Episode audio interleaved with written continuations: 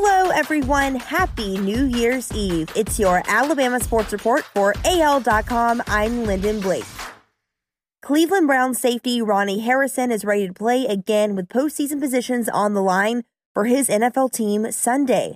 Harrison has missed the past four games because of a shoulder injury, but the Browns activated the former Alabama standout from injured reserve on Wednesday after he returned to practice last week. Five Alabama players became consensus All American selections Wednesday when the Football Writers Association of America released its annual list, one of the five official lists recognized by the NCAA. Running back Najee Harris, wide receiver DeVonta Smith, offensive tackle Alex Leatherwood, center Landon Dickerson, and cornerback Patrick Surtain were all first team selections. All five players were also named as first team selections to the Associated Press and Sporting News list earlier this week, meaning each player has reached consensus All American status. Those five players can reach unanimous All American status if they are also named the first teams of the AFCA and Walter Camp list, which have not yet been released.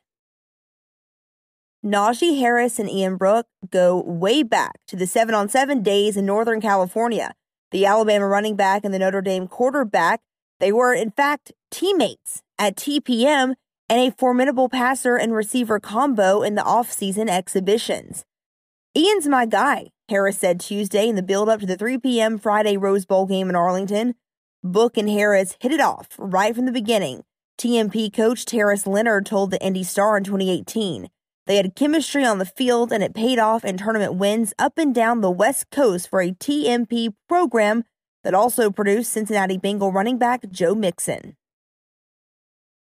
Kira Lewis Jr. did not play in New Orleans' first three games of the NBA 2020 2021 season, but with the Pelicans struggling against the Phoenix Suns on Tuesday night, the former Hazel Green High School and Alabama standout made his NBA debut.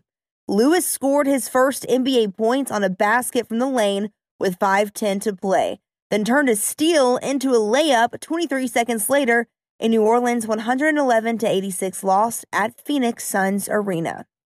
That's your Alabama sports report for AL.com. Thank you for listening. I'm Lyndon Blake.